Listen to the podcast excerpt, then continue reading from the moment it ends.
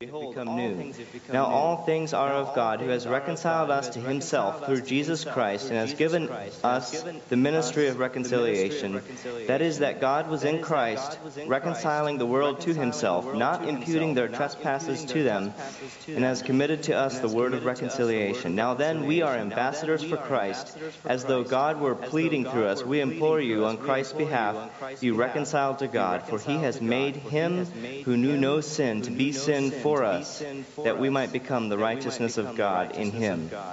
And that's a glorious reality, my brother, sister in Christ. That's, that is amazing. That He made Him who knew no sin to be sin for us that we might become the righteousness of God in Him.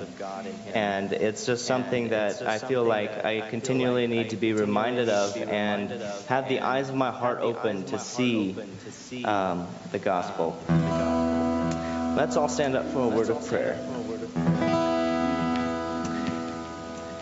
Heavenly Father, we come to you this morning. Jesus, thank you for a new day. Thank you that your mercies are new. Thank you that um, your love is never ending, Lord, and that you um, um, Lord, just the work of the cross that you have done, God, the work in reconciling us to yourself, Lord. And God, as we're gathered here as your church, uh, one church, one body, Lord, to glorify your name, to um, to worship you. I just pray that your Holy Spirit would have free reign in this place this morning, God, and that you would open our hearts, Lord, to see your glory and to hear your word and to be changed more into your likeness, Lord. God, I pray for anyone here this morning who doesn't know you. God, I pray that you would draw that person to you. And Lord, that, um, that Lord, each soul that's here this morning would be um, encouraged and strengthened, and that the eyes of our heart would be open, Lord, to see the glory of your salvation, Lord, and to be changed. Thank you, Lord Jesus. Amen. Open the eyes of my heart.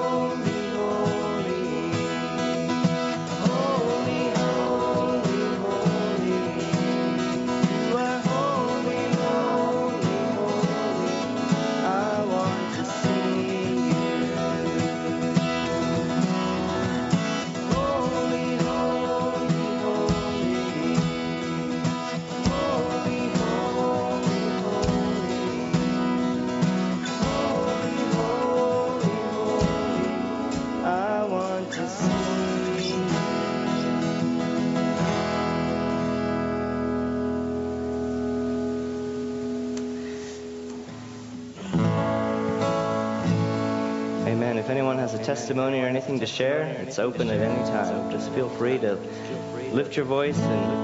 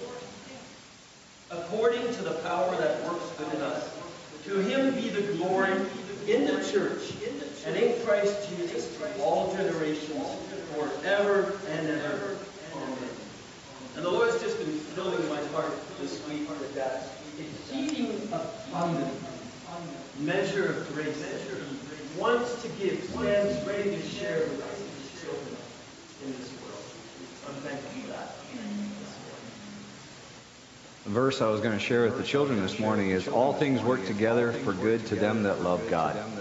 And as I was singing this song, I had to think about how that we um, we're so quick to get so wrapped up into the things of this life, or the trials of life, or the struggles of life, or even sometimes even what God hasn't done for us, that we miss the glory of what God is doing every and each and every day. And as we were singing that song, I had to think about it. How much am I living in the day that God has given us? You know, it says we're not supposed to give a thought for tomorrow. Let the things of tomorrow take care of the things of themselves. And so often I know in my own self, I'm so worried about, because I'm such a planner, um, I'm so worried about the next thing, the next step, what I got to do next, that I miss what God is doing now. God is doing now. And I don't want to. I don't want to be that way. I want to. As that song says, I don't want to miss the glory of what God is doing.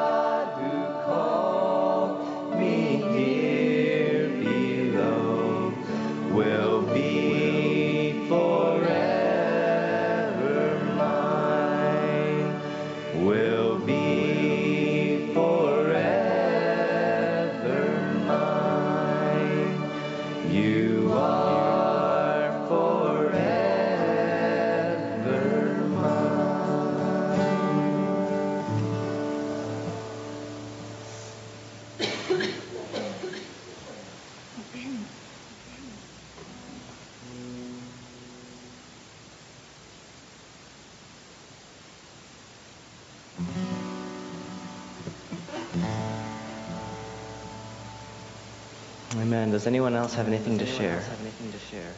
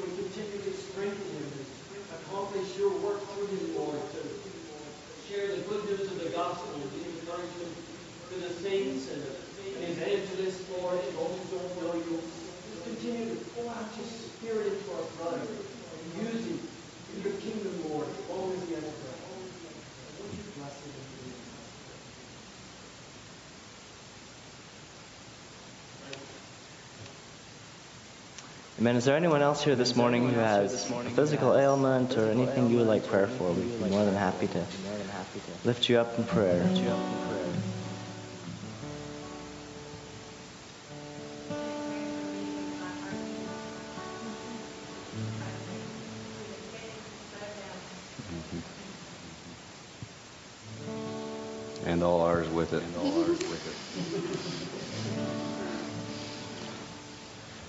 Father, I just lift up mom to you this morning, Lord. You know, you know the situation better than we even do, and Lord, you have blessed us with the time that we've had with mom for so many years, and Lord, we thought we lost her a couple years ago, but Lord, you you gave us even more time with her, and I just pray, Lord, that your hand would rest upon her, and Lord, that you would heal her and show yourself faithful to her again as you have in so many years past, and just slow her heart down that she'd be able to get it um, back to beating at the right rate, Lord, and that she would be able to get rest and sleep and feel good again, Lord. I just pray that you would do this in her, not not just for her, but for us all, Lord, also that enjoy her being here and the love that she gives each one of us and the part that she plays in each one of our lives. I just pray, Lord, that you you would heal her, but not against your will, Lord. But Lord, we ask, Lord, you are faithful to give us, and we ask in this in Jesus' name.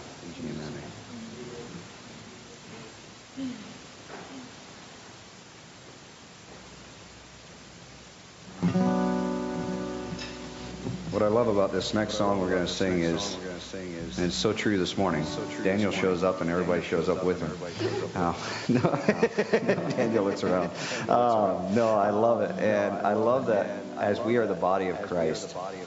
And I mean, we're looking at going to Florida for a month, and I'm going to miss everybody so much. But the reality of it is, the body of Christ still continues on. It's not one person, it's not two people that make it. It's literally all of us together that are the body of Christ. And as this song says it so well, um, uh, a couple years ago when I first heard this song, I just absolutely fell in love with it because of what it states. And the larger body of Christ outside of our own churches, outside of our own circles, but the body of Christ that we're all together in Christ. Someday it'll be like this in heaven. We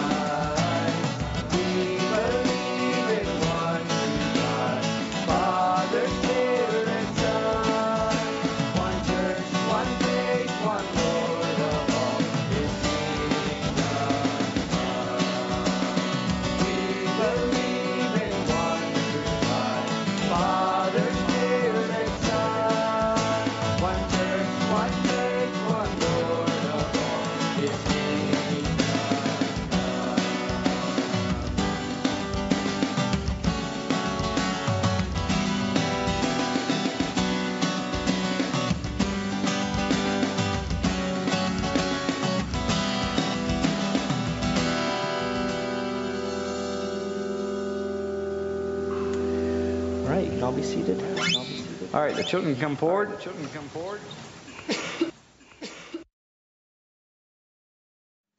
We're going to be playing, but it's going to be a little bit. It's going to be a little bit till we play.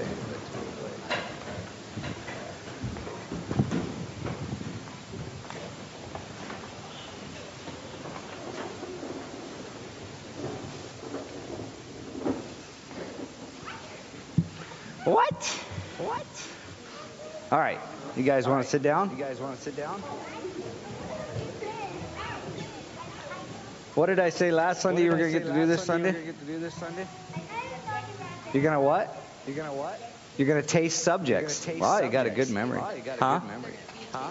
Be taste subjects. Be taste subjects. Yeah, that that's you're going to be. that- that's you're gonna be. So, So, All right, you can get up here yet. All right, you can get up here yet. You can just, yeah, you can sit there. You can come up front if you want. Come up front if you want. You're all gonna get. You're all okay. gonna get. Okay. So. So. Did you remember the verse I just quoted? The verse I just quoted. Did you? Did you? Were you listening you, while we were singing? Listening while we were singing. Oh, you saw me wrapping oh, it up. Wrapping okay. It up. Okay. Do you know what the verse was I quoted during singing? I quoted during singing? That I said was going to be for children's lesson. Be for children's lesson. Don't remember? Don't remember? Okay, well, either okay, one. Well, either Do you remember it? Do you remember it? Romans 8:28. Romans 8:28. All things work together for good to them that love God. That love God. Right? Right? Okay. okay. So, so I got some knives I here. Got some knives here. Where'd my wife disappear to? My wife disappeared. Uh oh. Uh oh. She forgot to start the oven. Forgot to start the oven. Okay. Okay. Okay. Okay. So do you think all these, so ingredients, all these ingredients that we're going to try to put together here? To put together here. All right. All right. Where'd my butter go? Where'd my butter go? She took my butter. She took my butter. Okay. Okay. Oh, okay. Oh, okay. okay. So why don't you each come so up here? I'm going to give you guys something here. Something here. Oh, really teeny? Oh, really teeny? Okay, here you go. Okay, here you go. And just wait now. This is going to be like kids' communion like here. Kids communion. We all partake at the, same, time. At the same time.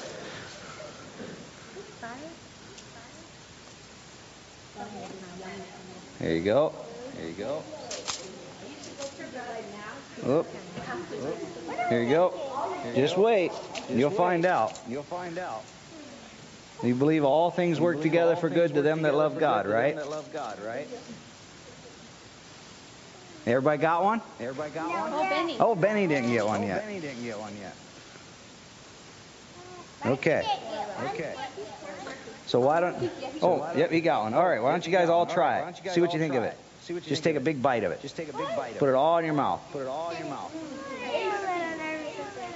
Why? It's butter. It's butter. You can do it. You know, you know how many things have butter in it that your mom makes? That your mom makes? Did you like it? Did you like it? Mmm. It's good stuff, right? It's good stuff, right? Hmm. I like it. Hmm. All right. Well. All right. Well. I like it. You like it? No. I like it. I like it. I like it. You don't want to try it, Sherry? You don't want to try it, Sherry? So, what so, do we want to call this? What's something hard in your life that you have to do? You guys just love everything that you have to do in life, right? Huh? Huh? helping mom or dad. Okay. okay. How about, um, How about um, is it hard to not lie? Is it hard to not lie? Yeah. Yeah. Yeah, that's being yeah, truthful. That's being truthful. Appreciate that. Appreciate that. Is it hard to, it hard to uh, not be angry? Not be angry? No. Hmm. Okay. Mm, well, your okay. parents tell well, you what? Parents tell you what? Don't be angry. Don't so we'll call the butter so anger. We'll the butter okay. It looks kind of angry in there, right? Kind of mushed up. Okay. Okay. All right. How about? All right. How about? Well, we can each just take well, a pinch, right? Just take a pinch, right? No, because that ain't no, gonna stick on there, honey, at all. Yeah. Okay. Why don't you take a little pinch of that with your fingers, just a little pinch. Well, you take a little pinch like this, just pinch a little bit and put it in your mouth. Well, you don't do that. All right, you do it. All right, you do it. You want to try it? You want to try it? Want a little pinch? Want a little pinch? Oh, grab some. Oh, grab, grab a little bit. Grab a little bit. Oh, not a handful. Whoa, whoa, whoa. okay, suck on that. Here you go. Who didn't get any yet? Who didn't get any yet? I did. I did. Do you like it? Do you like it? Yeah? Uh, what's something that would be sweet that would be sweet that we do in life but is still wrong? But is still wrong. Hmm? Oh. Oh. You want some share, uh, want some share, uh, Okay. I okay. want some. Mm. So if you just eat a lot so of this, you, you think it tastes great? You think it tastes great? You would just want to eat the whole bag like this? It'd be terrible, right? It'd be terrible, right? So something I thought about that would that is sweet, but is still very wrong. Is sometimes we we say words that we don't actually mean. They sound really good, like we tell somebody, "Oh, well, you're." Well, I've got to be careful here what I say. Um, if I look at my wife and go, "Oh, honey, you're just beautiful this morning," and she looks like she just crawled out of bed. Right? So it's good words, but is it exactly truthful? Not necessarily. Not necessarily. She is beautiful to me, but she doesn't look her best. So we have to be careful. I'm, I'm, it was a terrible analogy. Anyway, all right.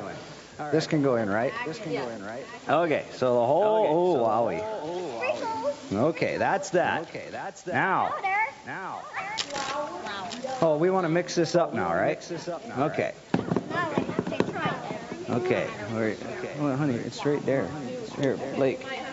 Blake or Brad. Oh, okay. Here, we're gonna move this just a little bit. Just a little bit. Okay. Okay. All right. All right.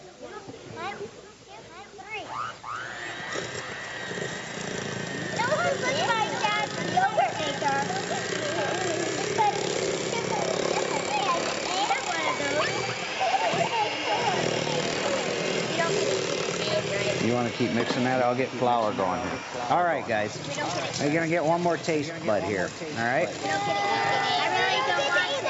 You don't want to taste this? Take a pinch of that. I don't want to. What does it taste like? Oh, hey, don't just smear it. Eat it. Make sure you eat it all. I don't want to. I don't want to. Did you try some? I don't like it. Did you want to try some? Did you want to try some? Hey, you want to try some? You don't want to try any? You don't want to try some? Oh. You want? Just take a little pinch. Just pinch it with your fingers. There you go. Just like that. Eat it. Yuck. Okay. This goes in next? Or egg? No, I want to try it. Not the egg. Okay. Well, we're not going to try eggs because you guys all know what eggs taste like, right? Yeah, we don't want it. You don't want to taste an egg? It's not cooked yet. Okay. What's this gonna be? What's this gonna be? All right. How much of this? Just a little bit. All right. We're going to put a little bit of this in. Oh, this would be good. Oh, vanilla don't taste good by itself? Vanilla Okay. Um, we got this stuff you don't want to eat. Baking soda? Yeah. Terrible stuff, right? Yeah. All right. Well, everybody likes salt, right? Everybody knows what salt tastes like, right? We need Preston up here. Now, Preston eats this by, this isn't even enough for one boiled egg for Preston. He loves salt. All right. All right. You guys want some salt? You guys want some salt? No, you know what salt tastes like, right? All right. All right. Now, we all like the flour, right? All these nasty ingredients that are going in. What do you think It's gonna be a cookie. It You think so? will. It's gonna be a cake. Okay, those ingredients are amazing, right? You guys just loved them all, right? The powdered sugar. The powdered sugar, that was flour. But it didn't it taste good? No. What are we gonna make? No. So what do you think happens when we make all these ingredients together? I think it's gonna be a cake. Do you guys like cookies? Yeah. Boy, it looks like it needs water. See, I'm even doubtful. See, I'm even doubtful. Now what we're gonna do with it? Oh, that's great. Oh, that's great. New- Okay. Now, what do we keep doing here? What do we keep doing here? Okay, we're gonna. You guys all seen the ingredients. You know what it is now. Now we're gonna sing a little bit. We're gonna sing a little bit. We're gonna see how that turns out in the oven. Turns out in the oven. All right. All right. Okay. Okay. I get Jason and Preston back up here. Preston back up here.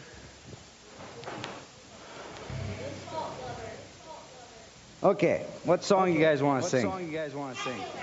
Cast your burdens. Well. Boy, that's like your favorite song like these your days. Favorite song these days. Yeah. Ah. Uh-huh. Uh-huh. Yep, we got we got all our we got all our guitar players. Guitar players. You ready for this? You ready okay. this? Okay. Hey, you ready? All right, everyone else? Everyone else? Stand up. Cast your burdens onto Jesus, for he cares for you. Cast your burdens onto Jesus, for he cares.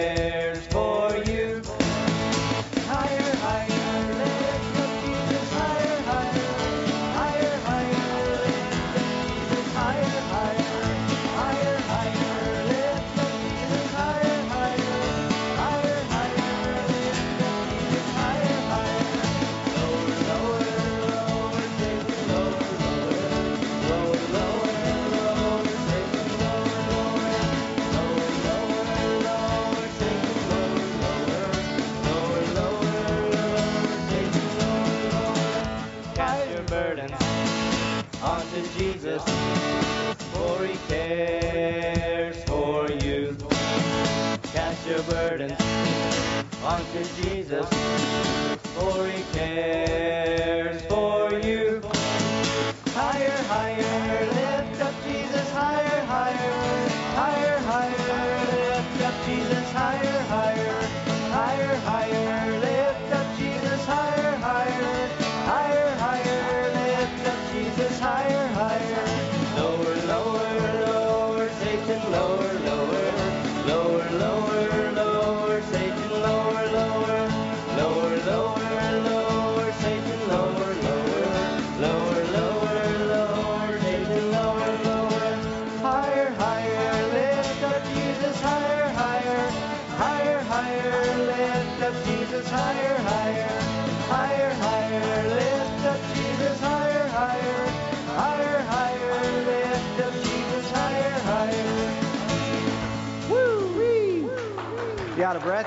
seated. You're out of breath. I know the feeling. I know the feeling. All right. All right. Jesus loves me. Jesus loves me.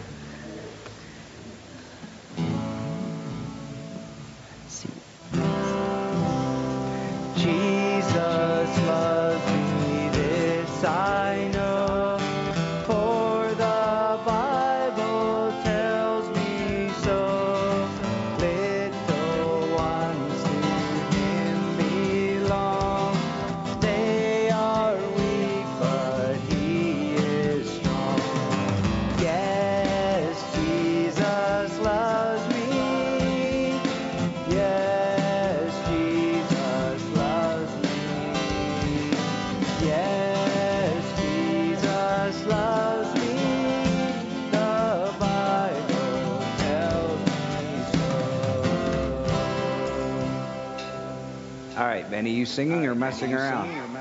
Wrapped up, tied up? You ready for that already? You got enough breath back?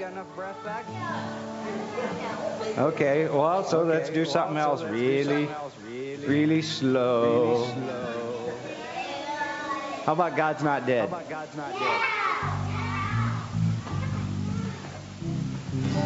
think it's A, right? G. G. God's not dead.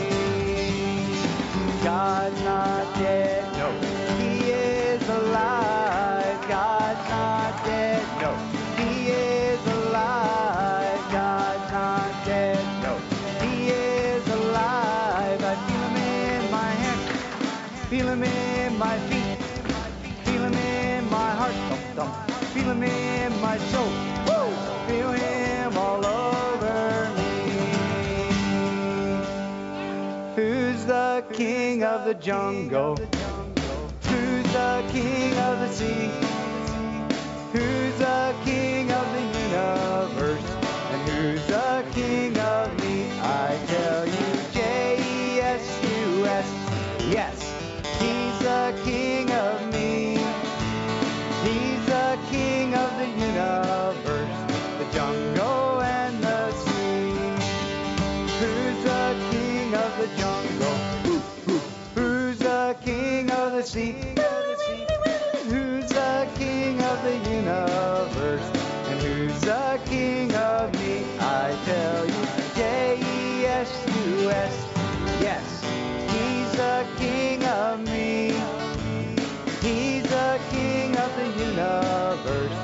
And the sea.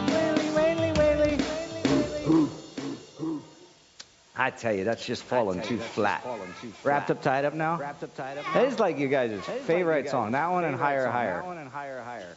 Mm-hmm. Mm-hmm. You guys just like jumping around, don't you? Jumping around. Uh-huh. Uh-huh. Okay.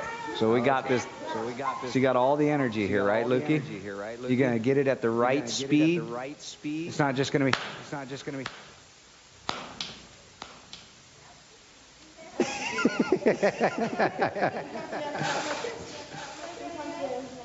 yeah. Yeah. I seen your little sister's getting it down pretty good. Uh huh. Uh huh. We've been working on that. We've been working on that. All right. All right. Look, key. Look, key. I think it's A. Ain't it? I think it's A. Ain't it? See? That's what it is. That's what it is. Wrapped up, tied up, tangled up in Jesus. Wrapped up, tied up, tangled up in Jesus. Wrapped up, tied up, tangled up in Jesus. Wrapped up, tied up, tangled up, wrapped up, tied up, tangled up, wrapped up, tied up, tangled up in God. I'm inside, outside, side to side in Jesus. I'm inside, outside, side to side in Jesus. I'm inside, outside, side to side in Jesus. I'm inside, outside, side to side, inside, outside, side to side, inside, outside, side to side in God. I'm upright, downright, living right in Jesus. I'm upright, downright, living right in Jesus. I'm upright, downright, living right in Jesus. I'm upright, downright, living right, upright, downright, living right, upright, downright, living right in God. Tangled up in Jesus. I'm inside, outside, side to side in Jesus. I'm upright, downright, living right in Jesus. I'm wrapped up, tied up, tangled up, inside, outside, side to side, upright, downright, living right in God. And then we have Sherry Speed. I'm wrapped up, tied up, tangled up in. Wrapped up, tied up, tangled up in Jesus. Wrapped up, tied up, tangled up in Jesus. Wrapped up, tied up, tangled up. Wrapped up, tied up, tangled up. Wrapped up, tied up, tangled up in God. Then we have. Then we have. Who else is speed? Who else is speed? Oh, Sherry don't want oh, to go fast. Sherry don't want to go fast. I'm wrapped up, tied up, tangled up in Jesus. I'm inside, outside, side side in Jesus. I'm upright, downright, living right in Jesus. I'm wrapped up, tied up, tangled up, inside, outside, side side, upright, downright, living right in God. Woo! Right. All right. I've got the joy, joy, joy. the joy, joy, joy. Okay. Okay. You're gonna say where? You're gonna say let where really loud? Okay, we'll have the parents ask the question.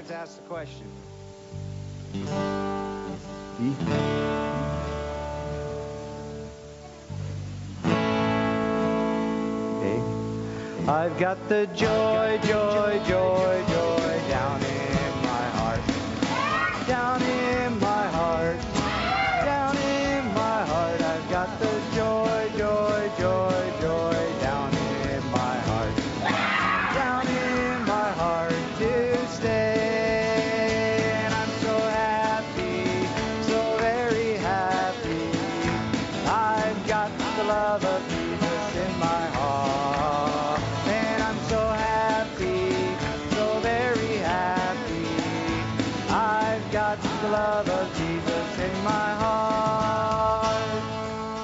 got the wonderful love of my blessed Redeemer way down in the depths of my heart. Down in the depths of my heart. Down in the depths of my heart. I've got the wonderful love of my blessed Redeemer way down in the depths of my heart. Down in the depths of my heart to stay.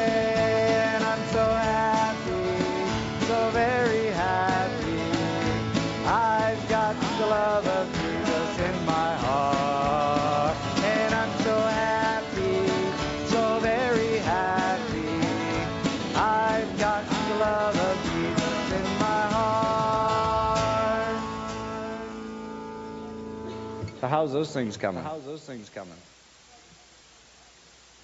Oh. Oh. So we're gonna be a while? So we're gonna be a while? Got another song? Got another song? Father A.L. Steve, please be quiet.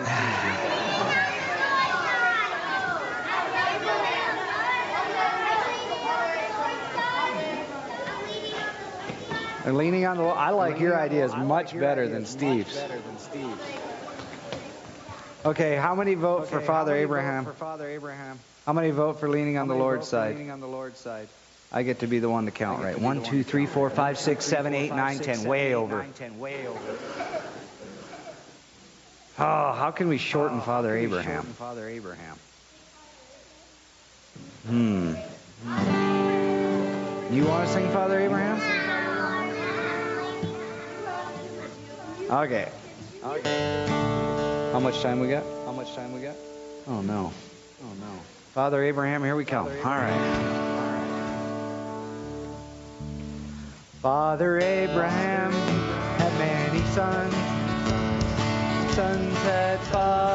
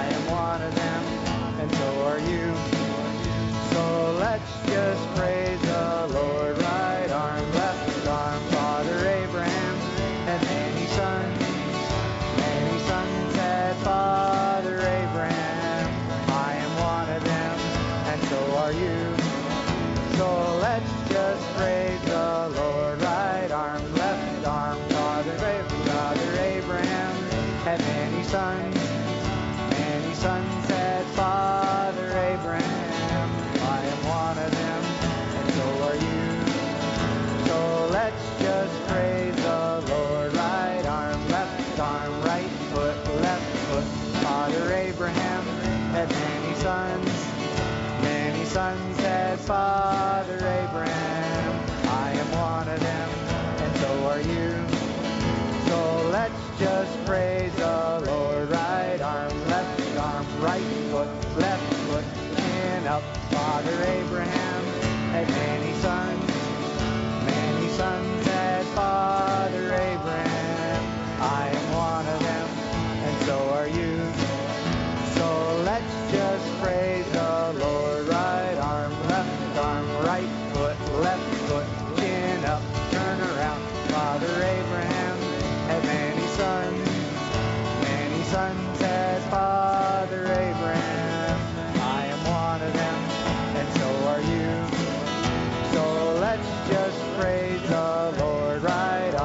left arm, right foot, left foot, turn her up, turn around, sit down.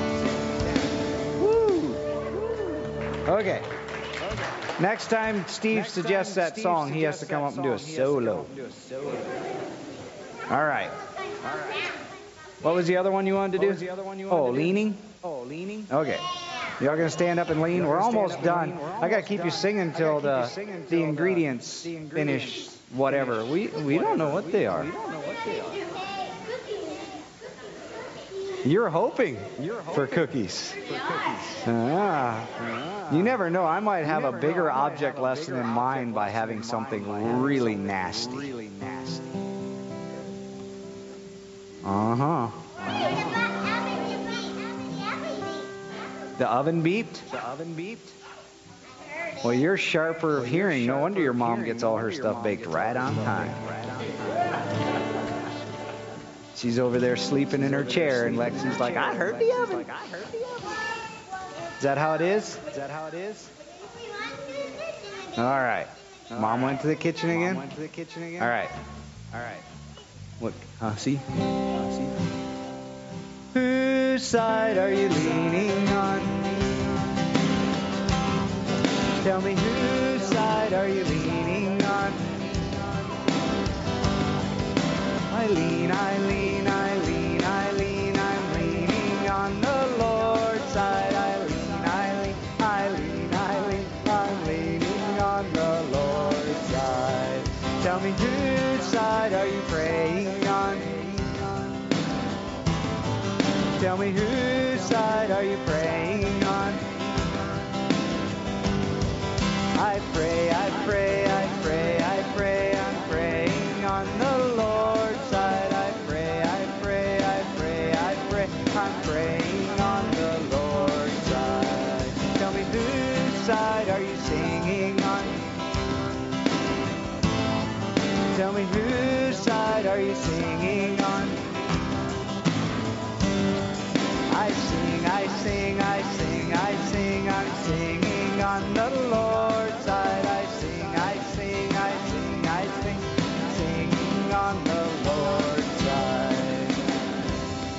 wasn't it you that said something else? There was another verse.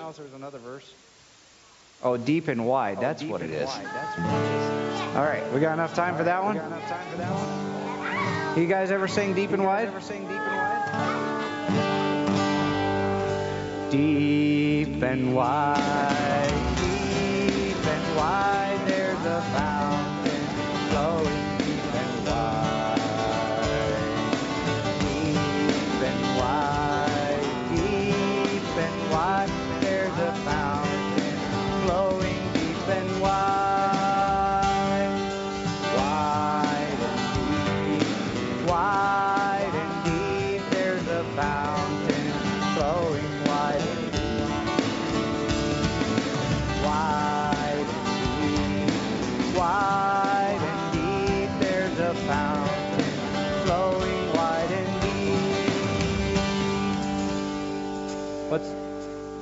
is there another verse? Is there another verse? Oh, yes. Oh, yes. That's what it is. That's what it is. So, so. Oh my goodness. Okay, how close are the? Okay, how close are the? The ingredients to being baked. Ingredients to being baked. We're gonna have to sing up here all day. Sing up here all day. All right. All right. So instead of instead deep and wide, it's deep and wide, and wide, hmm, and wide. There's a fountain flowing hmm, and wide. You got it? You got it? And then it's hmm and hmm. And then it's hmm and hmm. You got that? You got that? Hmm and wide, hmm and why there's a fountain flowing hmm and why? Did I change the key? Oh, let's do it again. Hmm, hmm and why? Hmm, now did it again. Hmm and wide,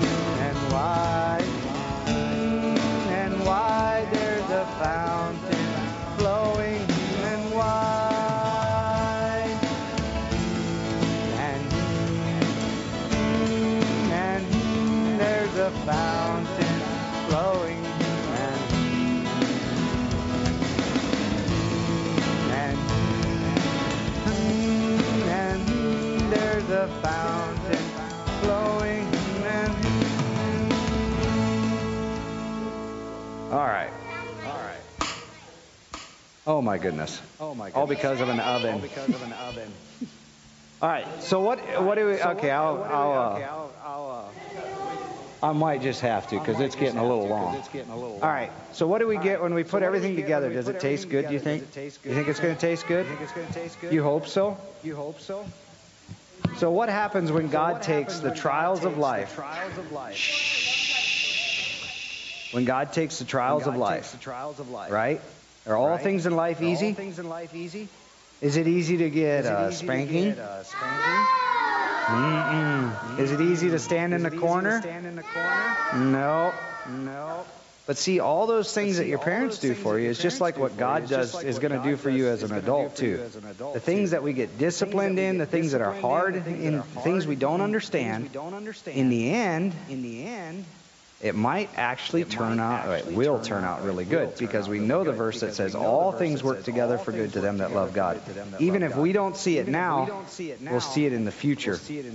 And if we don't see it even in this life, we'll see it in heaven. We'll understand it all. Okay? So I think I've held you guys up long enough.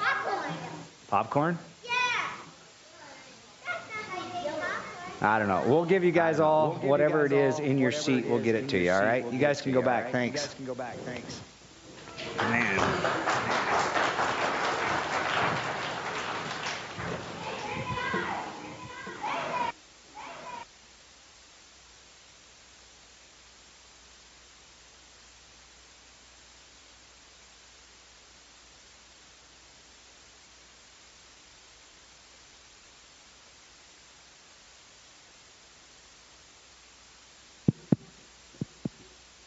Well, good morning. Well, good morning. Good to see all of you. Good to see all of you here this morning. Here this morning. Welcome, special welcome, welcome to all of you visitors and to those watching us online. How about a round of welcome for all of you? Welcome for all of you.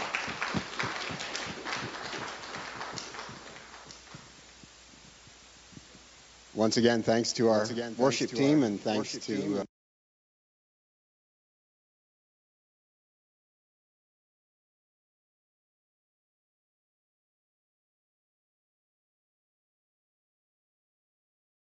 Again, we, uh, Again, we welcome you. Uh, it's good to have you all here this morning. all here this morning, and uh, I pray that you're being blessed and encouraged by being here this morning. A few quick announcements. If uh, you haven't been here before, if this is your first time, especially, welcome. Thank you for being here. And uh, if you haven't noticed, our restrooms are to my left, back that hallway there. We have coffee and tea and apparently cookies, but there's coffee and tea and, and water in, in the back in the foyer. Please help yourself to that. Uh, you're welcome to that at any time. So uh, today is our uh, communion service, and that's something that uh, we observe on the schedule we use is uh, every fifth Sunday. So that comes around about four times a year. So happens that it's today, and we're glad that you're here to participate in that. I'll let uh, Phil expound on that a little bit uh, more here in a minute. We will uh, we'll go into that, and then after that, we will have uh, Brother Daniel Esch will be sharing the word with us. He's from South Dakota. It's good to have him here, and it seems to have brought the extended Esch family together, so thank you all for coming. Um, this Friday evening is family night fellowship evening here at the church. John and Maggie host that. And everybody's welcome. It's a time of uh, fellowship, games, food. Uh, so anybody's welcome to come.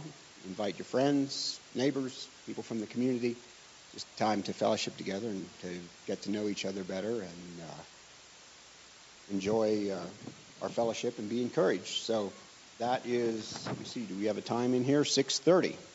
And if you're coming, feel free to bring games, finger foods, that type of thing. So everybody's welcome here for that. I think that's all I have for announcements. So I will turn it over to Phil, and we'll have our communion service followed by uh, preaching of the word by Brother Daniel.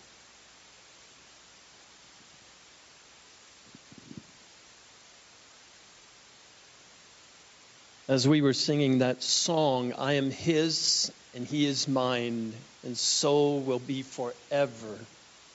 My mind went to, you know, Jesus said to his disciples, You did not choose me I chose you. And I think we live in a world because there is so much emphasis on that we're creatures of choice and we have a right to choose. And we live in a world that emphasizes and amplifies our rights. We as Christians can get this mixed up. And we can begin to think, I am God's and He is mine because I chose Him. The reality is, God says, You are mine because I chose you. He loved us first. First John tells us, We love Him because He first loved us. It is true, we get to choose to return His love or to walk away and fight His love. But let's never forget, dear child of God, you're not God's because you made that choice. You're ultimately His today.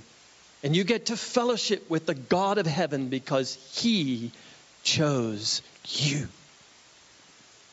In Hosea, Hosea chapter 2, the Lord says to Israel, and in this context, Hosea is speaking to an Israel that had backslidden and walked away from God, were pursuing their own other loves, namely idols. And today, in our Western culture, we don't carve an image and set it here and bow down to it and think it's somehow going to have an influence on me. But do we have idols? Oh, yes, we do. We have idols in our heart and in our mind, things that come before Christ, things that mean more to us and affect us more than He does. In Colossians 1, he says that God wants us to have Christ first in everything in our life. Well, this is where Israel found themselves. And then the Lord says, I will come after you. I will come after you in your wilderness desert experience. Verse 19, I will betroth you to me forever. Yes, I will betroth you to me in righteousness and in justice, in loving kindness and in compassion. And I will betroth you to me in faithfulness. Then you will know the Lord. So the only reason you and I get to know God today and know Him in a personal, deep, meaningful relationship is because He has come and called us by name. He said, Come, marry me. And this has been deeply impressing on my heart. Just last weekend, we were in Texas. One of my nieces got married, was married to a young man. And as I sat there at the wedding and watched these two people again marry each other, commit their lives together, and a very significant change was about to happen to both of them. They were going to move in with each other. They hadn't done that yet. Thank God. We live in a world today that doesn't make that difference anymore, and that's one of the sad ironies about our the way we think about marriage. They moved in with each other. And as they promised their lives to each other, I was deeply reminded of this verse. That's what Jesus came to make possible for you and I to offer you. It's not just a God that's up in the heaven that you can worship in your mind. No, Jesus came as a bridegroom to prepare a bride for himself, to invite you and I to marry him. When I think of communion, that's what it's all about. The time of breaking of bread, or communion as we call it, is to celebrate this relationship that Jesus came to earth to open up to you and me, to propose a lifetime and an eternity of married love with Him. And today, you and I individually get to celebrate that with Jesus. And if you haven't known or experienced Him in this way, today is the day of salvation. Today, I want you to know that if you hear His voice, don't harden your heart and walk away from this relationship He is inviting you into. Come today to the Lord Jesus Christ in this way and marry Him. Marry Him. That's what we're invited into this morning. And for those of us who have married him, you know, every married couple knows the importance, or should know, the importance of date nights or date times. We call them date times, but what we're really meaning is one on one communication, a celebration of our love. We do it with our anniversaries, but we all know that if we want to keep our relationship meaningful and real and strong and intimate, as husband and wife, we need to spend alone time. And I often think about the communion times as a celebration of my alone time. Have you been alone with him lately? Are you experiencing that married love with Jesus Christ? Paul said to the church at Corinth, He's reminding them of what the Lord's Supper is about. And in verse 23 of 1 Corinthians chapter 11, and just to remind you of this context, the church at Corinth was messed up. You know how messed up they were? They weren't just messed up in their interpersonal relationships. Paul said they were messed up there. They were coming to communion, to the Lord's Supper, and some were feasting, and others were hungry. Some were getting drunk, and others didn't have any food or drink at all. They were shaming each other, and there was strife in the church. How would you like to be a part of that church? Think your church life is bad? Paul reminded them what the Lord's Supper was to was meant to be a symbol of. One of the worst things about the church at Corinth was one of the biggest problems was they had idols. And you'll see that 1 Corinthians 6 they didn't take sin seriously in their life. So they had this this mixed up relationship with Jesus Christ and they weren't pure hearted about it. They still wanted to be a part of the world. Sound familiar? Yeah. And this is Jesus' call to come back to that pure love. Come and marry me again.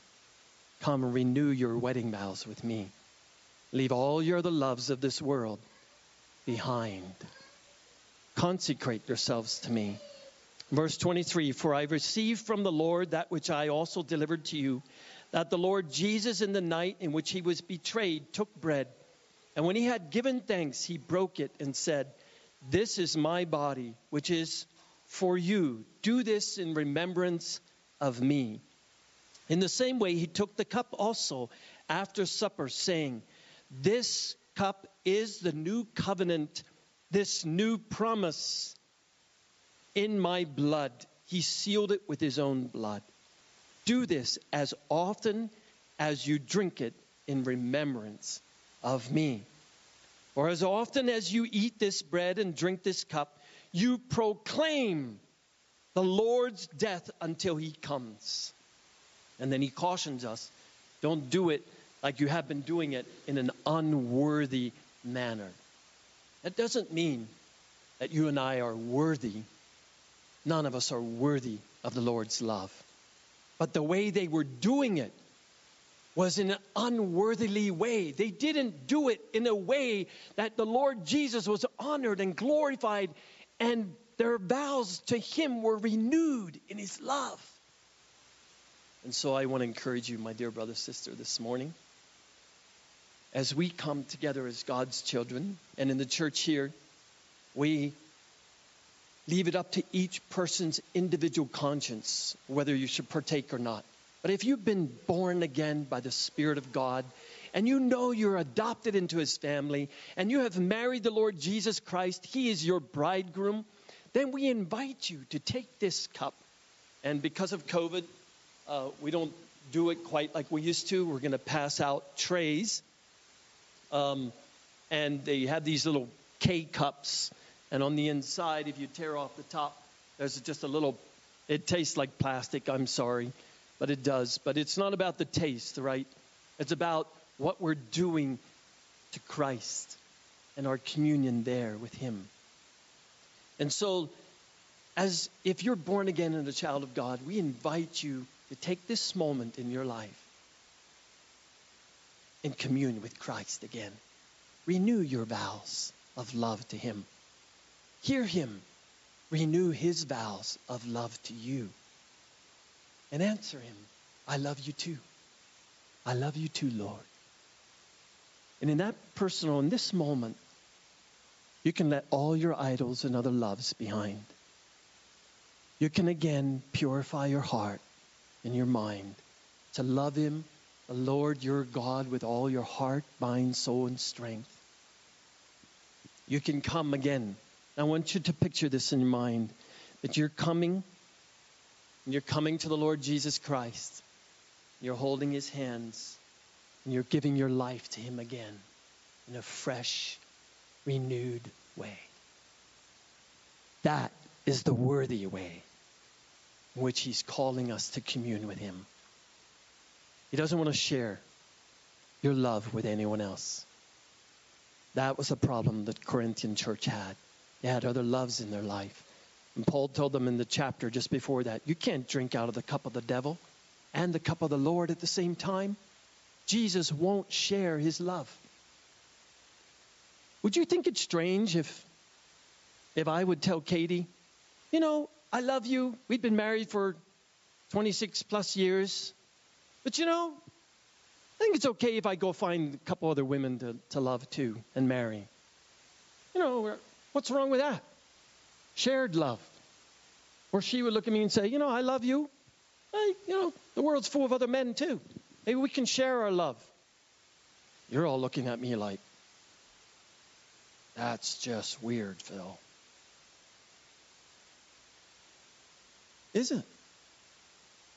Why don't you feel the same way about Jesus? Is it weird that we would share our heart's purest, devoted love with any other other loves, and only Him? He thinks it's weird, strange, and he won't have it. He won't share that love with anyone. So he's calling us this moment to renew our love to him. And we invite you to do the same with us together. So the way we do it here this morning is we have the ushers, the deacons in the church here, Anthony and John and Dad. They'll come up through here and they'll pass out the trays, and you can each take a K cup. And we ask you just to hold it together um, until everyone has. And then once everyone has, we'll have a prayer of thanksgiving. And we can open up, tear up the, the top portion of it. We'll take out the piece of bread and we'll all eat it together after we pray. And then we'll have another prayer of blessing and thanksgiving. That's how Jesus did it. And thank the Lord Jesus for his precious blood. He was willing to make his new covenant of promise with us. And then we'll all drink it together. We don't have the children participate in this. This is what we believe is for those who have been born again of the Holy Spirit and understand this love and entered into it in faith. So if your child is born again and has entered into faith with Jesus Christ in this, this relationship, then we invite them as well. But it is for those who have entered this relationship with Jesus, this new covenant by faith. And we leave that up to the fathers and mothers to um, to administrate in that in your family. So it's up to you as parents as to what level you know your children can participate. And again, we leave it up to each one of you in your individual conscience. But if you are here and you've not yet entered into this marriage relationship, I must again just take a moment to ask you to hear the words of Jesus. Jesus said to the church, Laodicea, Behold, I stand at the door and I knock. If he's outside, hear him knocking on your heart's door. And Jesus said, Anyone who opens the door, I will come in, and my Father, we will come in and dwell in your heart, and we'll have fellowship together. This is the day salvation for you. If you haven't yet married Jesus, this is your wedding day. Just open your hearts.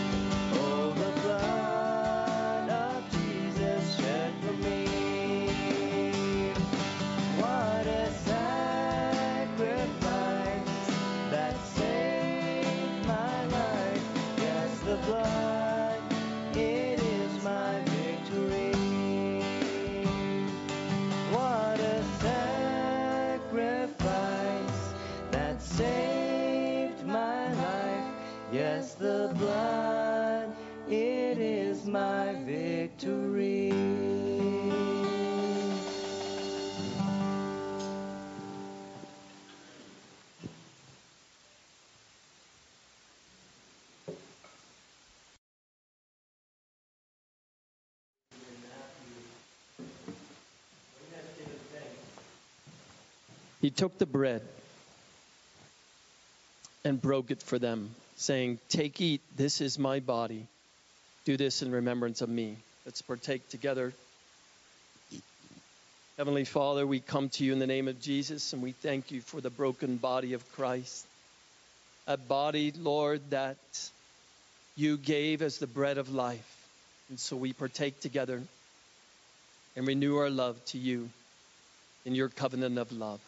Thank you for the broken body of Jesus Christ, that we can be a part of your flesh and your blood.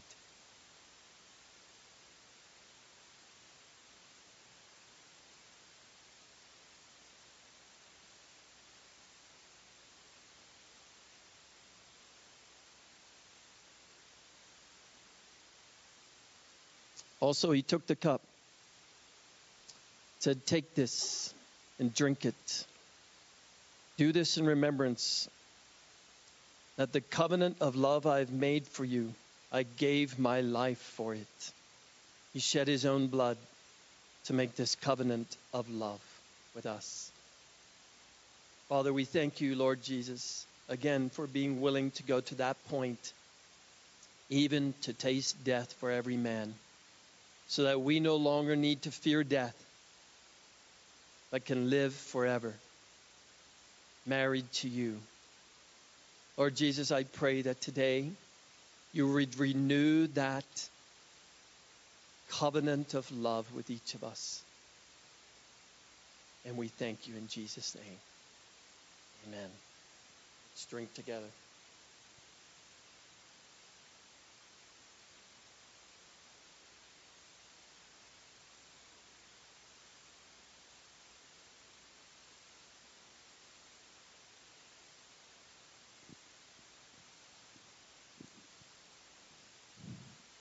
Precious. Okay, at this time, we're going to move on, and Brother Daniel, we're going to ask you to come forward. I just want to take a moment to introduce him to you. Um, we've known Brother Daniel and his wife Dora for many, many years and have appreciated his testimony. He pastors a church in Fulton, South Dakota. And so we're blessed to have him here this weekend and also his extended family. So, Daniel, can I pray for you? And then we'll open the time to you. Dear brother, um, dear Lord Jesus, we thank you for our brother. We pray that you would bless him and anoint him in a fresh and living way so that the words that you share through him, Lord, are not his own words. But even as you said, Lord Jesus, my, my sermon, my message is not mine, but his who sent me. So I pray, Lord, that you would share your words of eternal life through our brother and bless him in Jesus' name. Amen.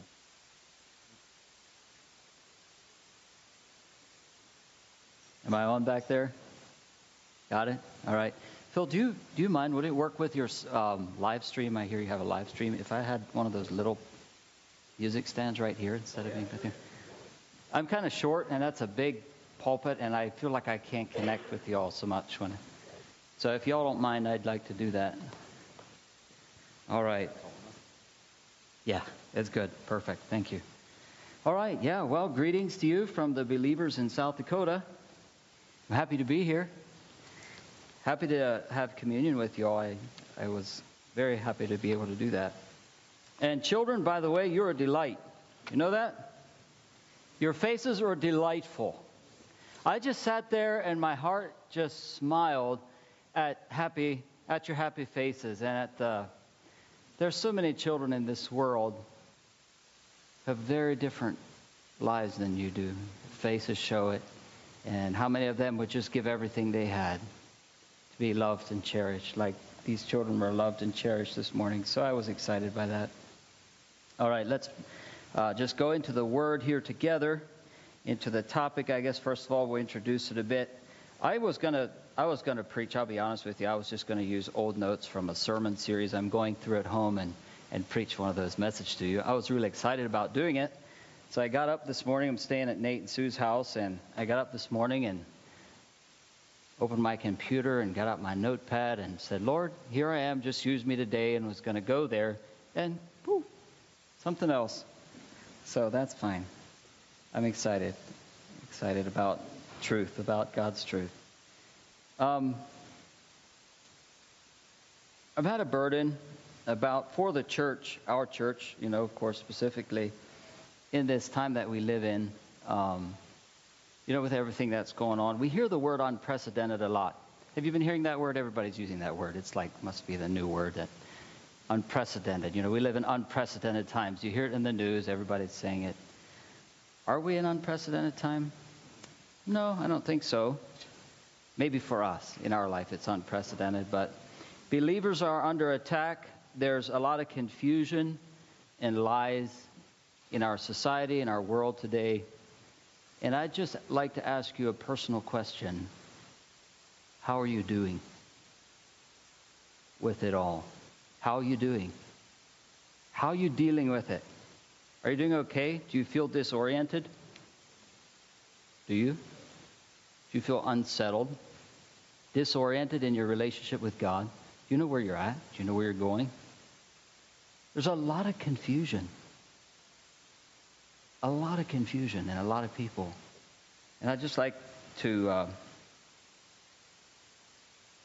I like to think about that and look about look at that. Because it's not God's will that we be disoriented and confused. Have any of you ever lost consciousness? You say, yeah, my husband does that every night. He just falls sound asleep. but like been like really knocked out, you know, where you lost consciousness. You know that feeling, maybe you've been under anesthesia, you know, and, and you're you're waking up. What is the what are some of the first things you need to know in order to get your bearings?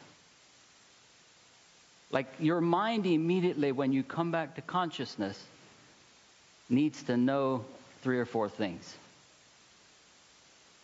Where am I? How about even who am I? You know, usually when we sleep and we awake from sleep, we don't usually sleep that deeply that we don't know who we are. But sometimes when people awake from uh, a deep coma or something, they don't know who they are they ask these questions. I, my, uh, I work in EMS, and one of the first things we determine walking up to a patient is their LOC, their level of consciousness. And we go to this patient, and there's three or four questions that we ask them right away because we need to figure out how oriented are they? What's their level of consciousness? We say, What's your name? And then we say, Where are you? Do you know where you're at? Do you know what happened to you? And their answer to that tells us are they with it or not? And if they can answer all these questions, you know, where are you at? What day of the week is it? What happened to you? If they can answer all of those, in our report that we do later, we say this person was alert and oriented. He was with it. The title today is Believers Alert and Oriented in 2021. I'd like to do just a little bit of a spiritual assessment. Do we as believers know today who we are? Do you know who you are? Like, really? Are you fully conscious of who you are? Do you know where you're at? Both in place, in history, and in time, the times that we're living in. Do you know what's happening to you? Are you aware, spiritually aware? Are you are walking around in a spiritual daze. You're kind of shell shocked. You don't have clarity or purpose. I'd like to look at some Bible answers to some of these uh, questions. Who am I? Who are we? Romans chapter 8, verse 14. So that as believers we can be alert and oriented in our day because God needs us to be, as we will see. Romans chapter 8, verse 14. Who am I? Who are you? Is your spiritual identity secure this morning? Or are you a little bit confused where you're at with God? For as many as are led by the Spirit of God, these are the sons of God. For you have not received the spirit of slavery again to fear, but you have received the spirit of adoption, by whom we cry, Abba, Father. The Spirit Himself bears witness with our spirit that we are the children of God. Who are we? Who are you as a believer this morning? The Spirit bears witness with our spirits that we are the children of God. And if children, then heirs. This is your identity this morning. Heirs of God and joint heirs with Christ, brothers of Christ. We're Christ's brothers. And God is our Father, if you will. If indeed we suffer with him, that we may be also glorified with him. John chapter 1. This is just beautiful. I love this verse, very precious lately. Yet to all who receive him, Jesus, he gives the power to become the sons of God. To those who believe in his name, who were born not of blood, nor of the will of the flesh, nor of the will of man, but of God. And so just I'd like to just encourage you, remind you, remind us all that as believers in 2021, are we aware of who we are? Are you joyfully walking? Are you going to joyfully walk in 2021 saying, "Yes, I know who I am. I'm a child of God. I'm going to joyfully walk in my identity as a child of God. Thinking about our identity. Who am I? Who am I? How about your identity within the family of God? How about your relationships with other Christians? Are you secure in your relationship with God? Are you secure in your relationship in the family of God? Your relationships with other Christians. You know, God has adopted some confusing people into his family, hasn't he? Yeah. And you know, our relating to that and our trying to deal with that and cope with that. Other Christians and the what they think and the way they believe and the way they talk and the way they do things can actually really disorient us, can't it? Have any of you ever experienced that in your life? Where it's not really God or the Bible that's confusing you or that's messing up your perception of where you're at and what you're supposed to be doing but it's other Christians and what they've done to you and how they treat you or how you can't understand them and you can't see their point of view. It creates a lot of confusion in people's lives un- until they know how to work with that. And simply the truth is, God has adopted some very confusing people into his family. Jesus is the only natural son that God has in this illustration. The rest of us have issues. And it would be so much easier in our lives if God would adopted just me into his family. And then it would be me and Jesus. Then it would be so much easier, right? But this family isn't, isn't that way. And we don't get to choose who's in our family. God has chosen that, right? Are we willing to let God draw the boundaries of his family? Are we willing to stop drawing boundaries where he doesn't? And to process that appropriately. This is a subject all in itself that has so excited and encouraged me as, I, as I'm coming to terms with some of these things. I'm going to go to Ephesians. Turn with me if you would, just quickly. Like I said, this is a big subject, but it will, it will have a lot to do with um, how we relate in the family of God. And being secure in that family and our identity within the family has a, sometimes a, a lot to do with whether we're actually going to be able to be oriented enough to fulfill our purpose. In reality, the family of God is a big, messy family of people with a lot of problems. But it has a good dad, a good father, who is enjoying working with all the energy and strength he has to make these children that he has taken to himself into a more perfect representation of his personality. And Ephesians is just filled with that. We did about, uh, it's been about a year now that we finished it, but we were in Ephesians for about a year as a church. And I'd like to share just a couple of little snippets here from Ephesians. It's some of the truths that came out in here has just revolutionized my thinking about other Christians and my relationship with them. Ephesians chapter 2, verse 11. I'm just going to start reading. It's going to be hard to know where to stop and start. Therefore, remember that formerly you, the Gentiles in the flesh, flesh who are called the uncircumcision by the so called circumcision in the flesh by human hands, were at that time apart from Christ, alienated from the citizenship of Israel and strangers to the covenants of promise, without hope and without God in the world. But now in Christ Jesus, you who were formerly far away have been brought near by the blood of Christ. It was a big deal for the Jews to accept the Gentiles. That's part of what he's addressing here.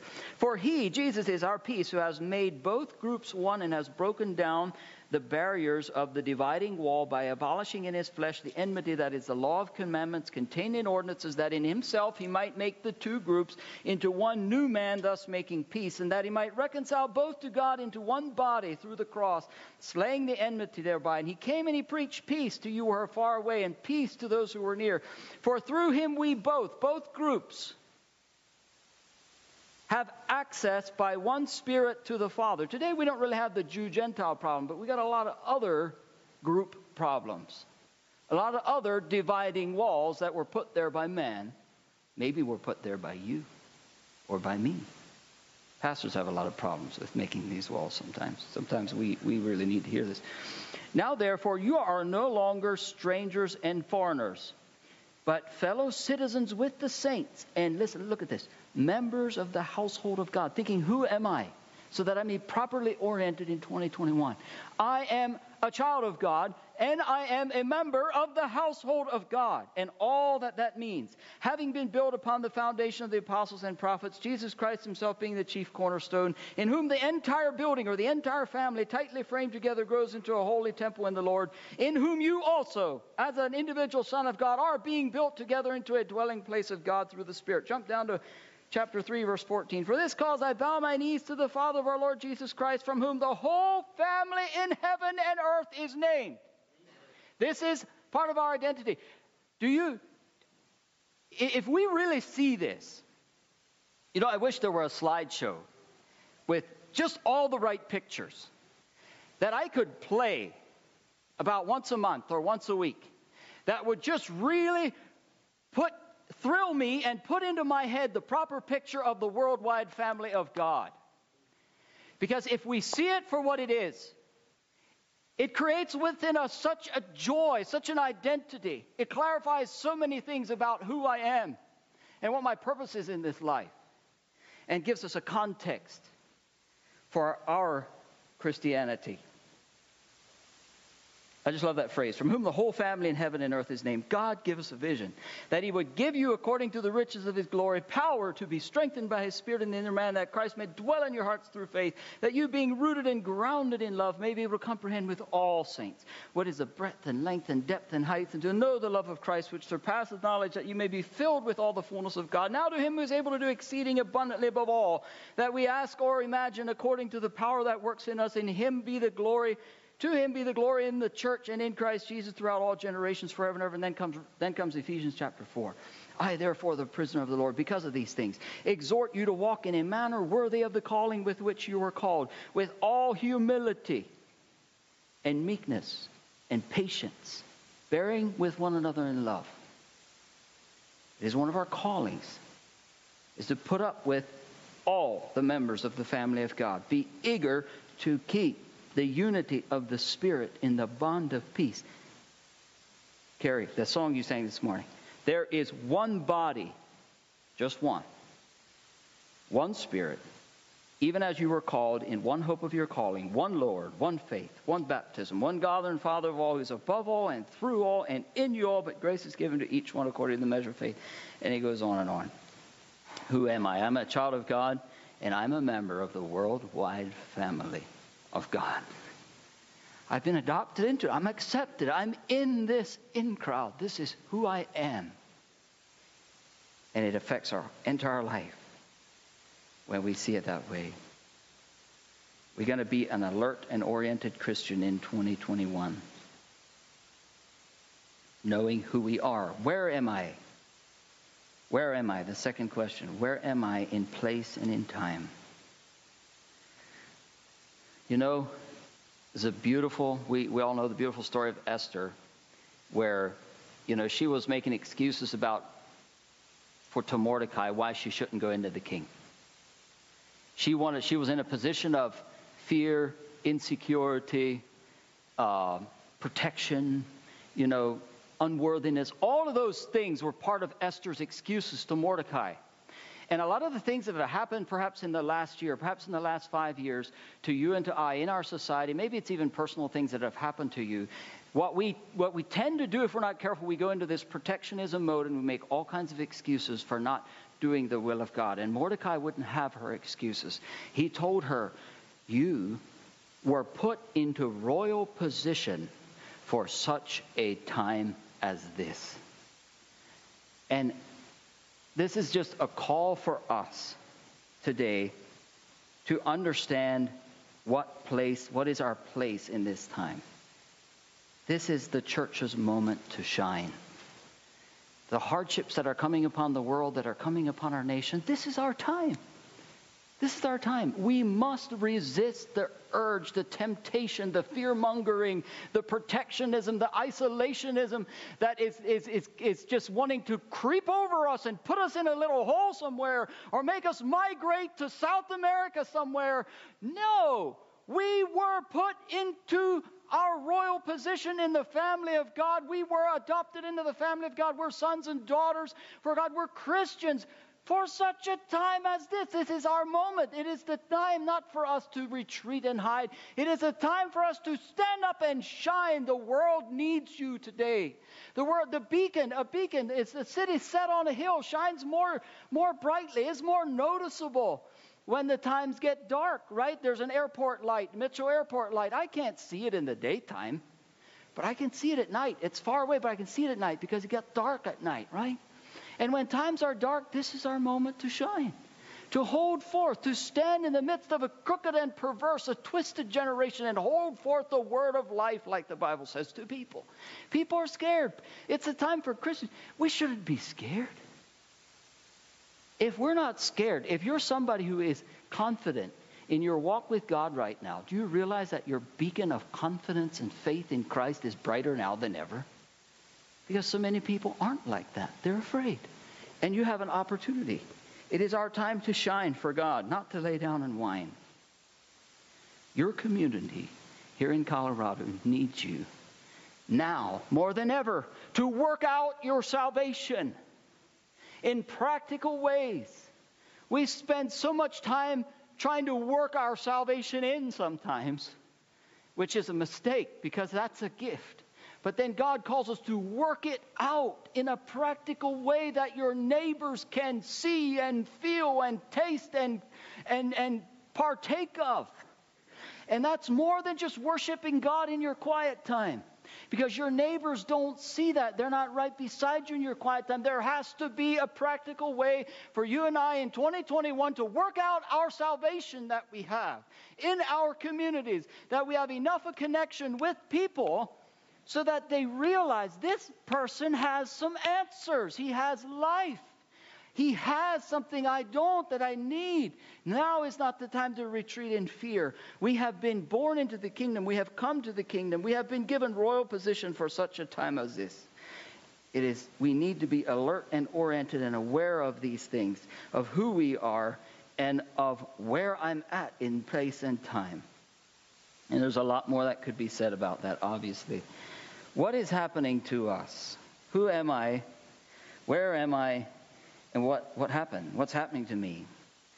Well, the Bible says there's no temptation taken you but what is common to man, and God has made a way through it, out of it, whatever.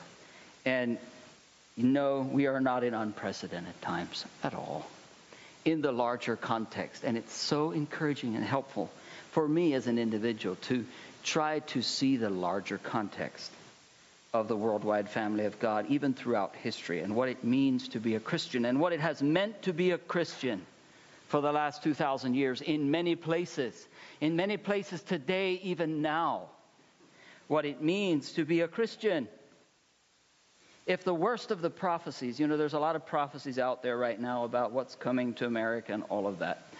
You know, if the worst of the prophecies, the, the most drastic, scariest ones that you've been listening to and, and hearing on Facebook and on the radio and whatever you're doing, if the worst of them comes true in America in 2021, in the next four years, it's still not unprecedented. We shouldn't be scared one single. We're Christians. We're Christians. It's not even close to being unprecedented. Perhaps we as American believers can finally get to experience what believers have experienced, are experiencing in other places in the world for 2,000 years. Just some statistics. The first 300 years of Christianity, you know, Jesus promised them that. He told them, You're going to suffer. You guys are going to suffer for me. In the first 300 years, 5 million people were killed for Christ. They lost their life prematurely simply because they were Christians. Approximately 16,000 a year, 45 every day. In the last 2,000 years, how many, and I know these are very approximate because a lot of it is done in, you know, it's never recorded, nobody ever knows. It's very approximate, but how many Christians you think have lost their life prematurely just because they're Christians in the last 2,000 years? Anybody want to take a guess at it?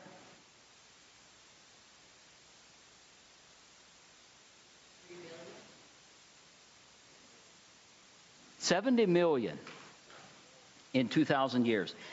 Over half of those have been in the last 100 years. Over half. And, you know, obviously there's an obvious, one obvious reason for that is that there's more people on the earth. You know, that does make a difference. There are more Christians.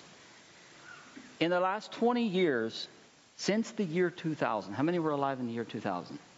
In the last 20 years, 2 million. That comes to 80,000 Christians a year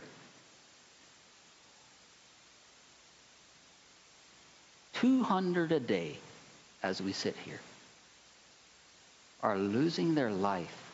They're dying because they're Christians. We're not even close to that. We're not even close. We shouldn't be scared. You know, it I look at this and I, I look at these truths and these facts and it makes me feel like such a little boy in Christian. And it makes me feel like I've just been playing little league ball all my life, you know. T-ball, if you will, if you want to use a baseball illustration. We shouldn't be scared. Maybe God is promoting us to where we can play in the big leagues finally as American Christians and catch up with what God is doing in the world and with what his people are doing in the world. And as I think about these things and I realize what goes on in our church, you know, as I pastor a church and I care for our church people and, you know, I, and I have my own needs and the own thing, the things that really discourage me and that make me feel like giving up and that hurt me and that wound me and that make me go for counseling, you know, because I have a wounded heart and I've experienced rejection and, and you know, and, and I'm not minimizing these things, but I'm just trying to put them into perspective you know, and my wife and I just purchased a counseling series, you know, that we want to go through because we want to help people. There's a lot of people with deep hurts in their lives, and I'm not minimizing those things. But as I realize what I'm spending my life doing you know, to care for wounded, hurting hearts because somebody wasn't nice to them at some point in their life or they went through a little church division or something, you know, and they're wounded and they're hurting. And then I see this, and I don't know how to, I don't really know how to process that. As I look at the things that bother me so deeply, and then I see children taken from their parents, you know, parents martyred and persecuted and all of these things. I, I'm not sure where to put my Christianity. it's like a different league. You know, as you read Hebrews chapter 11, and you see, I don't think we'll take the time to do that, but if you read Hebrews chapter 11, it has that whole list of those who by faith did this and this and this and this. Maybe we will. Let's just turn there real quickly and read this. Uh, you see in Hebrews chapter 11 two different groups of people who did things by faith. And as I honestly evaluate my life, my Christianity, and our American Christianity, I'm not sure we even make the first group. Look at the first group. By faith, they passed through the Red Sea as on dry land, while the, which the Egyptians attempting to do were drowned. By faith, the walls of Jericho fell down after they were encircled for seven days. By faith, the prostitute Rahab, when she received the spies with peace, did not perish with those who did not believe. What more shall I say? For time would fail me to tell of Gideon, Barak, Samson, Jephthah, David, and Samuel the prophets, who through faith subdued kingdoms, administered justice, obtained promises, stopped the mouths of lions, quenched the violence of fire, escaped the edge of the sword, out of weakness were made strong, became valiant in fighting, and turned to the turned the armies of foreign enemies to flight. Women received their dead raised to life again. And now he goes into the next level. Said others, another whole group of people, were tortured and did not accept deliverance so that they might obtain a better resurrection. What does that mean? Still others had trials of mocking and scourging and chains and imprisonment. They were stoned. They were sawn in, the, in two. They were tempted, were slain with the sword. They wandered around in sheepskins and goatskins while destitute, afflicted, and tormented. The world was not worthy of them. That is a tremendous statement given by God to these people. The world does not deserve you people. Isn't that amazing? The world was not worthy of them. They wandered in deserts and mountains, in dens and caves of the earth. And it says, These all, having obtained a good report through faith, they did not receive the promise, for God provided something better for us, so that they without us, so that they, so that with us they would be made perfect. Here, a couple months ago, I was in the ambulance with a patient, and we were on the way to the hospital, and we're talking, and She's about 60 some years old, and I'm not going to violate HIPAA. Don't, don't worry. But the patient privacy thing. But she, she, I'm asking her, you know, about her medical history, you know, trying to figure out what's going on here. And she says, I have PTSD. You know what PTSD is? Post traumatic. It's a very real thing. It is a very real thing. Soldiers that have been in battle and encountered experiences and danger and fear at levels the human body isn't made to handle have permanent emotional damage that is a totally very real legitimate thing. They encounter things in their life they can't handle certain things after that. But this so this lady and, and I, I believe that. I, I think it's a it's a big deal. So this lady says i had ptsd and i'm thinking okay she's about 60 where was she in combat you know in her 40 years ago. I'm thinking, my mind's just going. And so I just started asking her. She said, I have PTSD from the Cold War. And, you know, I'm, I'm not letting her know what my mind is saying, but my mind is saying, wait a minute. How do you get PTSD from the Cold War? There were no shots fired, no bombs falling. How do you, how does that work? But you know, God really spoke to me through that. And he said, Daniel, you're a lot like that. When you are overwhelmed and your breaker's about to flip and you're about to say, I can't take it anymore, you know. By the way, that's a big deal when you say that. Be careful how you say that. There's a lot of sin happens after you say that. After you say, I've had it and I can't take it anymore. There, there's a level of unbelief there that is dangerous.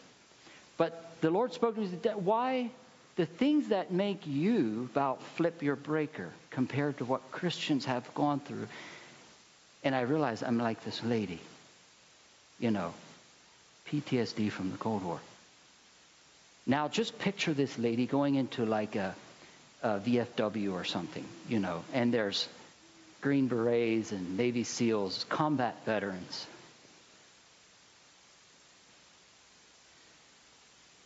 And do you suppose she would tell them, I got PTSD from the Cold War? Do you think she'd probably just be quiet and realize? You know, she, she'd probably embarrass herself if she said that, don't you think? And you know, honestly, as I look at what believers, heroes of the faith, through history, have endured and have fought and won, the battles they've gone through, and, and frankly, even other believers, some of them that I know that are alive in comparison to my life, I just close my mouth and say, Good Lord. You know, there's levels of heroism in Christianity that I have not yet reached. What is, what time, what are the times we in? Let's not be overwhelmed by other people's panic and fear. This might just be the tip of the iceberg. Rather, let's learn and grow and be Christians who are going to be overcomers and make it through this. Not minimizing anyone's pain or sacrifice, but just realizing that we need to challenge ourselves sometimes to come up higher, or we will just become a generation of whiners who have a one amp breaker when God's people can have 100 amp breakers. What does it take to flip your breaker? What does it take to turn the lights out and you become disoriented in your Christianity, in your personal faith? You become rocked to the foundation. What does it take? What does it take? God want to change out breakers in your life? Put in a bigger one. Why would you want a bigger breaker? You can do some more stuff, right? There's more power flowing through. You can't accomplish much. You can't put much power through a one amp breaker. You put a lot. You can run a lot of stuff off of 100 amps. Maybe the Lord wants to change out breakers in our lives. There's a beautiful old song, Ye Lion Hearted Rise Again, with the saints of early Christendom. It's a beautiful, beautiful song. Read it sometime as a poem. So, in conclusion, let's rejoice in who we are. Let's be oriented in the family of God. Let's rejoice that we were born in this place. I'm in South Dakota, you're in Colorado. You were you're in this place as a child of God in a royal position for this time, and you have everything that you need. Let's rejoice in that. Let's not go into panic mode or be troubled by the difficulties happening to us. There's an interesting verse in Thessalonians that says, Now, brothers, concerning the coming of our Lord Jesus Christ and concerning our gathering unto him, we ask you, and what was going, the church in, Thessalon, in, in Thessalonica, they were all in a stir. The Christians were all in a stir. Does that sound familiar? Okay, now, now the, the reason they were all in a stir is a little different than the reason some of us are all in a stir. But for them, it, it had to do with the coming of Christ and a misunderstanding about the timing.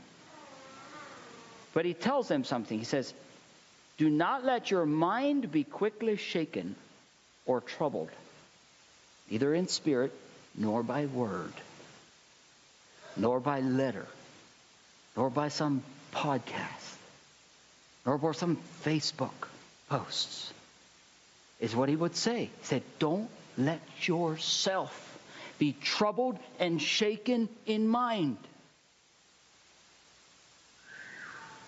Don't become disoriented, Thessalonians. And he told them practically, this is what he said in a nutshell. He said, You guys stay focused. Keep on working at your jobs. They were quitting their jobs. They, they were getting all in a stir. And he said, Whoa, whoa, whoa, you guys are making a big mistake here. Keep working, keep doing the things that Christians do. Be an example of the believers. And that's what God wants us to do in 2021. So as we look at the questions, you know, who am I? Where am I? What's happening to me?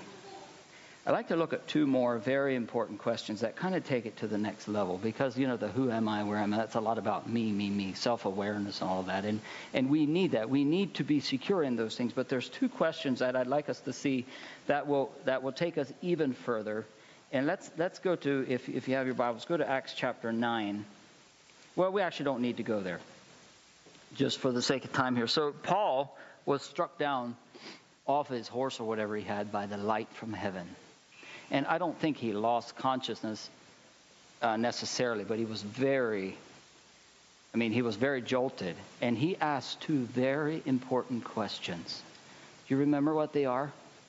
What was the first thing he said? Who are you, Lord? What was the second thing he said? What do you want me to do? And I just want to leave this as an encouragement to you on a very personal level in 2021 that you continually ask these two questions. You look into the face of Jesus, into that glory of Jesus, and say, Who are you, Lord? Who are you? And let Him reveal Himself to you. And then just ask Him, What do you want me to do?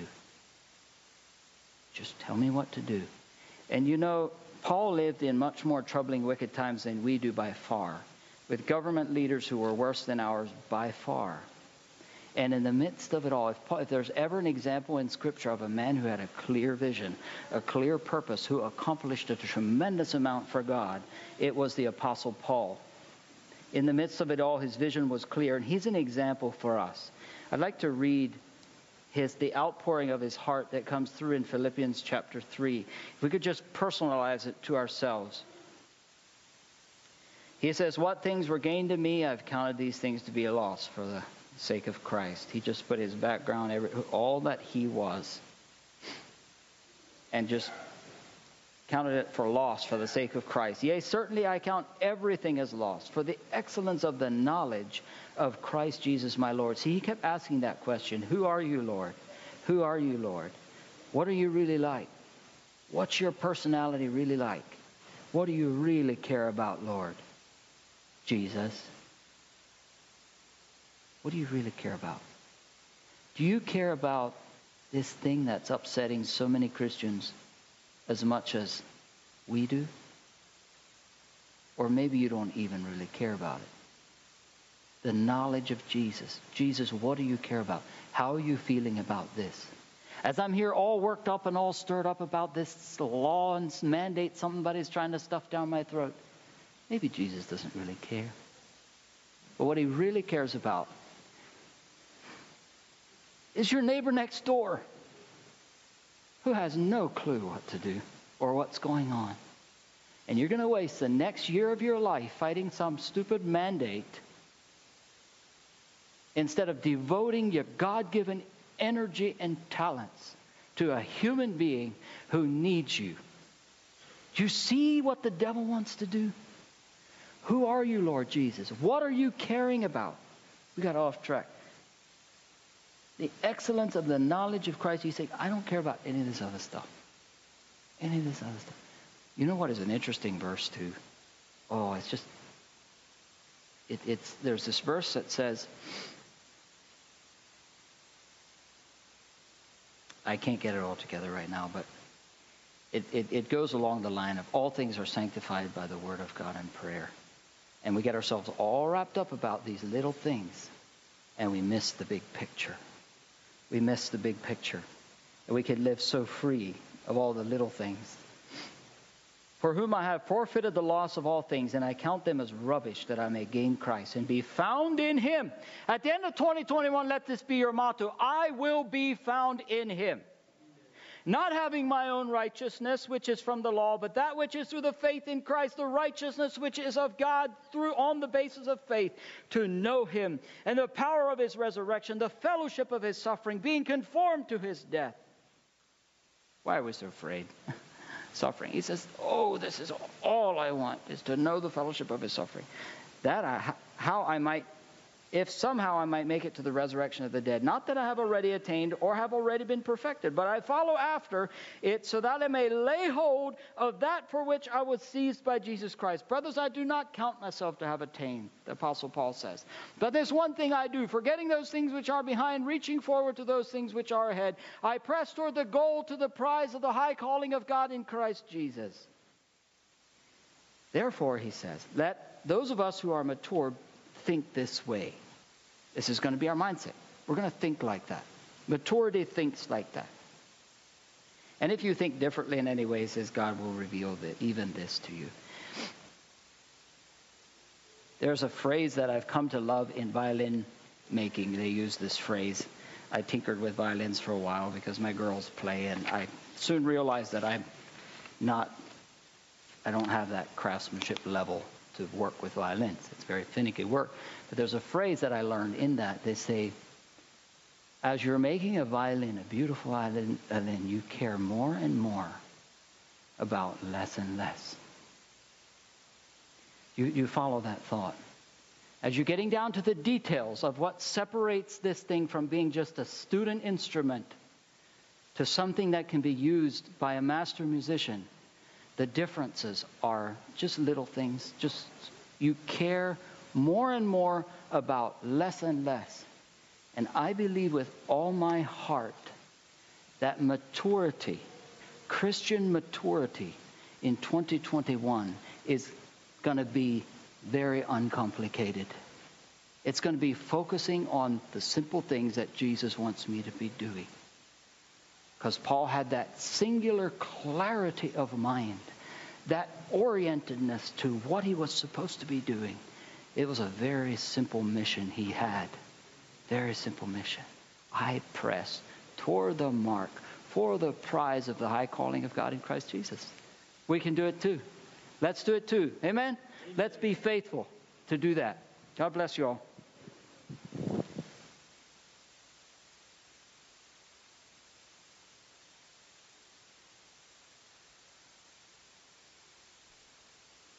Amen. Thank you so much, Brother Daniel, for sharing a very timely word for these days that we're living in. And uh, that was encouraging to me, and certainly pray that it was for the rest of you as well. Once again, thank you all for coming and for uh, being a part of this time here together. That does bring us to the close of the service, so uh, let's go with God this week and live out these words that we have heard today. To be in prayer for Hershey's and John and Sarah, or they're all forsaking us and heading to Florida for a while. So we should be. What? Oh, Dave and Faith are leaving too. Goodness, wow. Mm. Well, for the rest of you, please come back next Sunday. We might not have many people here.